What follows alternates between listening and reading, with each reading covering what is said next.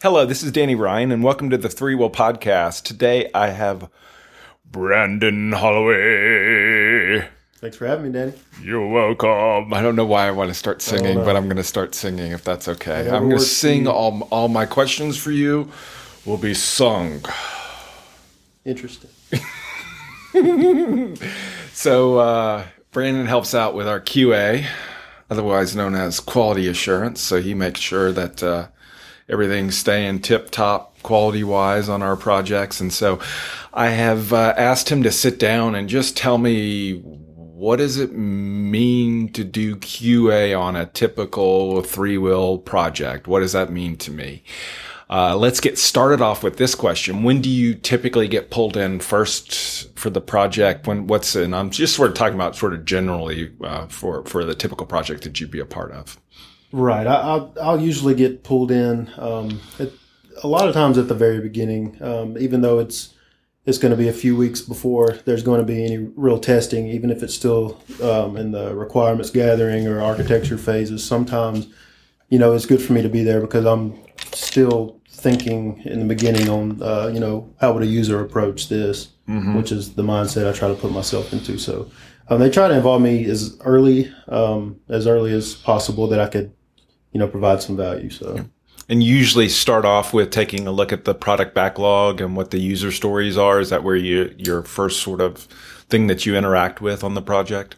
Right, right. Um, the user stories and the product backlog. That's right. So a lot of times, uh, a, lo- a lot of what I focus on is the acceptance criteria. um, Okay. Which is not is is definitely not the only thing I you know thing I look at for it. But uh, like I said, I got to put myself in the user perspective and what does this story mean, um, you know, to the typical user and just figure out how to build test cases off of that. So.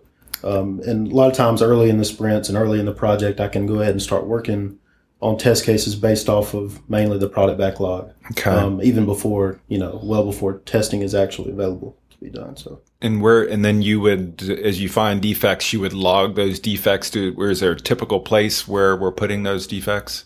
right. On most projects, we'll, we use, uh, we use SharePoint to, Ooh, tell, that, SharePoint. so- tell me more about this. What is this? this, this thing we use around here called SharePoint. You know, it's a pretty cool little application. Sounds fascinating. fascinating. Yeah, a lot of times um, we just have an issues list. It's just Okay. just a basic list in SharePoint that um, a lot of the developers will set up alerts for, so they see they know when they when they get an issue coming across, um, they can go straight in there and work on it. And it So just probably has all- like a status column um, as far as what, what, where, where yeah, the you know the, the normal, the priority, what what I think the priority should be. This what I think the severity should be. What Mm-hmm. um, what type of issue it is, you know that kind of thing, and, and then I'll just assign it to whoever, usually whoever um, is assigned to that particular product backlog with that Mm-hmm. feature. Um, that can vary though. You know, sometimes they'll pass it to somebody else that that it, it may be a better fit to work on. But And so you know when to retest because they're updating that issue log. Correct. Yeah, Okay. the- the- there's a few different statuses that it'll go through. You know, I, when when I first open an issue, obviously it's an open status, and then um, when the developer fixes it, it'll go to coded status. So it's not it's not available for me to test yet. They've just checked their code in, Okay. and whenever they get ready for another QA deployment, um, then you know they they deploy it, and then it's it's in the QA environment ready to be tested. Then they'll move it to either deployed to QA or ready for QA. That there's a couple different statuses um, depending on the project. So So, so a lot of our projects will have a separate QA environment that you work within. Is that correct? yes, Is that normal? yeah, it's it's pretty normal. Um, we we've used a couple different uh, we a different cloud service one time to you know Jeez. Ah, host failure. Ho- host failure. Just a second. Could be anybody. Um, I'm sorry. I'm just now. I'm going to shut this off, and here we go. And you were saying, sir? Yes. And the, the best case is probably um, when the actual the, the clients themselves have a QA environment QA set environment. up that I can go in there and use. And, and use. Um, Okay. that's usually the best um, the best method, just because it you know it, that's basically what they're they're gonna have their their own UAT environment in that same environment, then onto production. I mean, everything should be similar. It should be more, you know, along the lines of how it's going to be in the real world. Now we do have, um, I have a couple different virtual machines that I'll, you know, host some a, a QA site in. Okay. And, you know, it it's just it depend depends on the project and if they have an actual QA environment for us to work on or not. So Gotcha. with what we got. Yeah. So you just it depends on the project, really. It, it does. yeah, yeah. And how does it work with? Are you are you testing? Um, like within the sprint cycle, are you are you testing things that were implemented in the previous cycle, and then they're doing a defect resolution or giving some capacity towards defect resolution in certain sprints, or how does that all work? In a perfect world. In a perfect which- world, which tell me not- this imaginary which it is place not, that you call um, the perfect world. excuse me. So say it's a, for instance, we'll say a two week sprint. uh huh. In a in a perfect world, I would write my test cases. Um, you know, maybe the first week or somewhere in that time frame, and maybe the beginning of the second week of that sprint, um, all those uh, product backlog items, those stories will be available for me to test, Okay.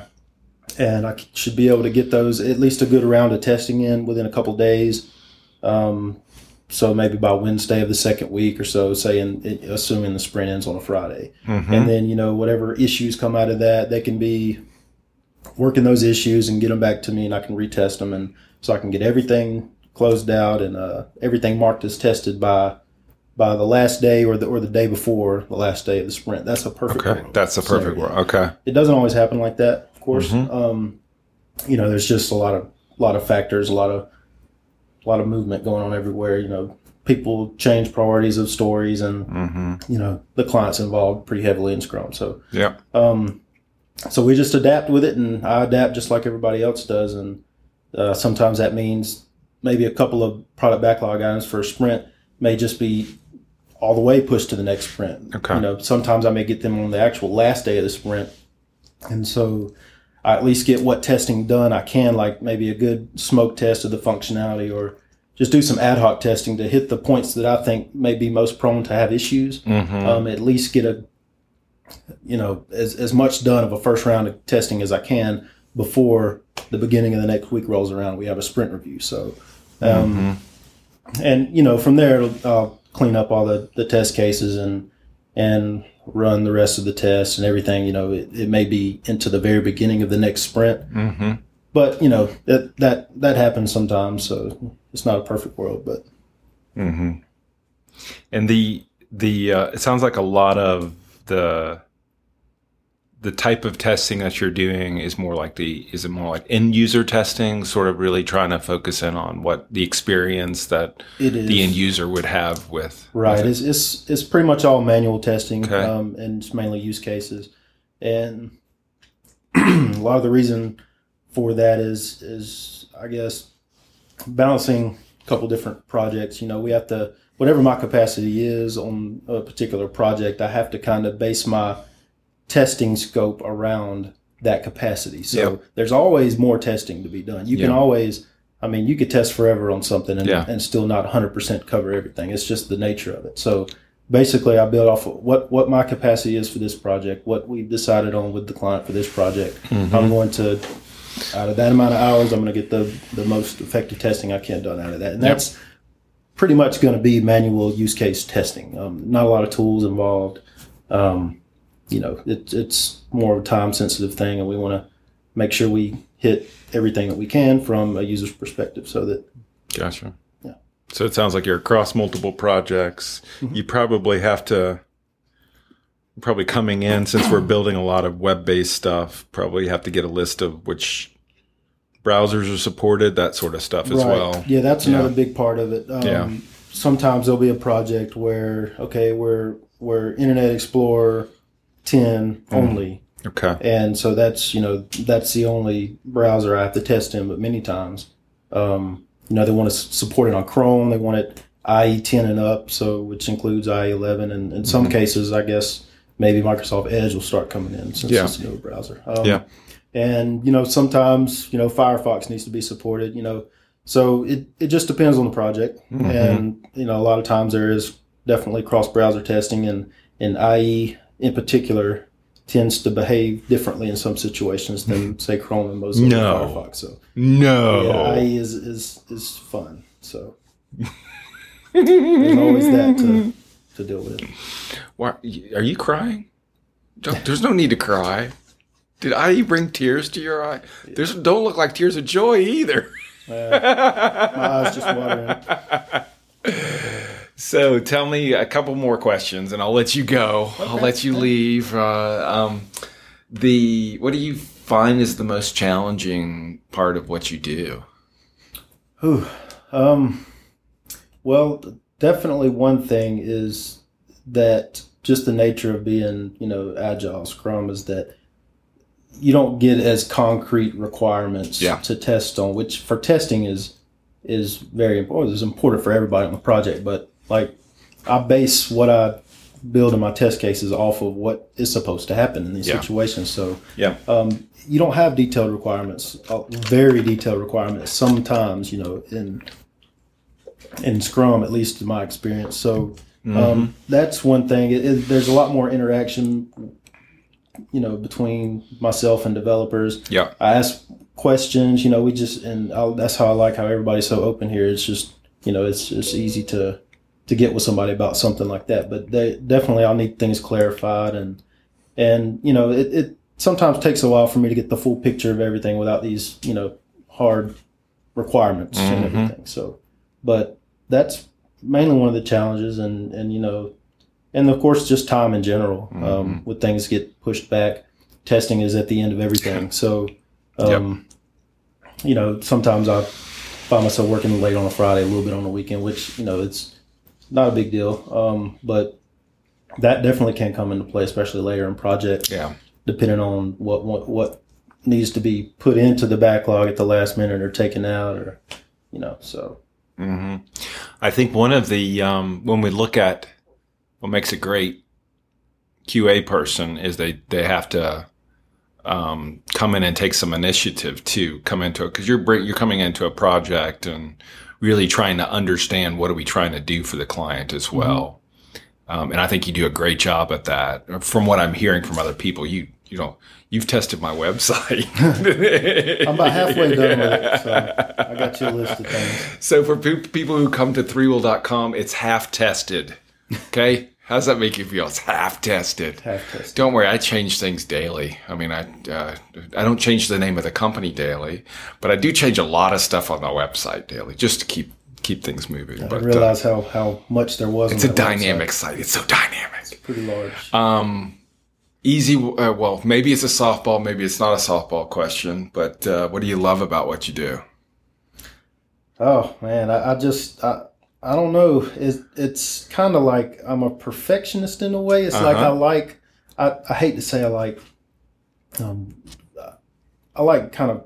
It's kind of like a treasure hunt almost. It's like Uh-huh. I'm trying to find. There's something in here that I'm going to find that's not doing what it's supposed to do. I just like finding things like that. Yeah. Not not mistakes. That's a bad word for it. But I like finding bugs. I like finding, It's it's just like a hunt for me. You know? Yeah. It's it's since I first started testing. I didn't even know. Um, coming out of college with my degree, I, I didn't didn't even know there was like a you know profession software Yeah. tester or whatever. Yeah. And had a have a cousin that that did that at another at a company back in Columbus and. Um, I was like, man, this sounds like something right up my alley, and I Yeah. started doing it. And I, I I love it. I mean, it's just like you never know what you're going to come across, and Yep. you know, working with with great developers obviously helps a lot because sometimes, uh, in- you know, in the past, like other jobs, sometimes you don't have developers that are very willing to, um, you know, sometimes someone look at QA as oh that guy, you know, my Uh-huh. nemesis, and Uh-huh. you know, it's not like that here, and it's you know, everybody's on the same team, and it's you know, it's great. Well, I've, It's, I heard within the past week, like Eric was talking about how much he appreciates what you do and how he feels better after you've tested something. And so it, it's, it's wonderful having you around to do that.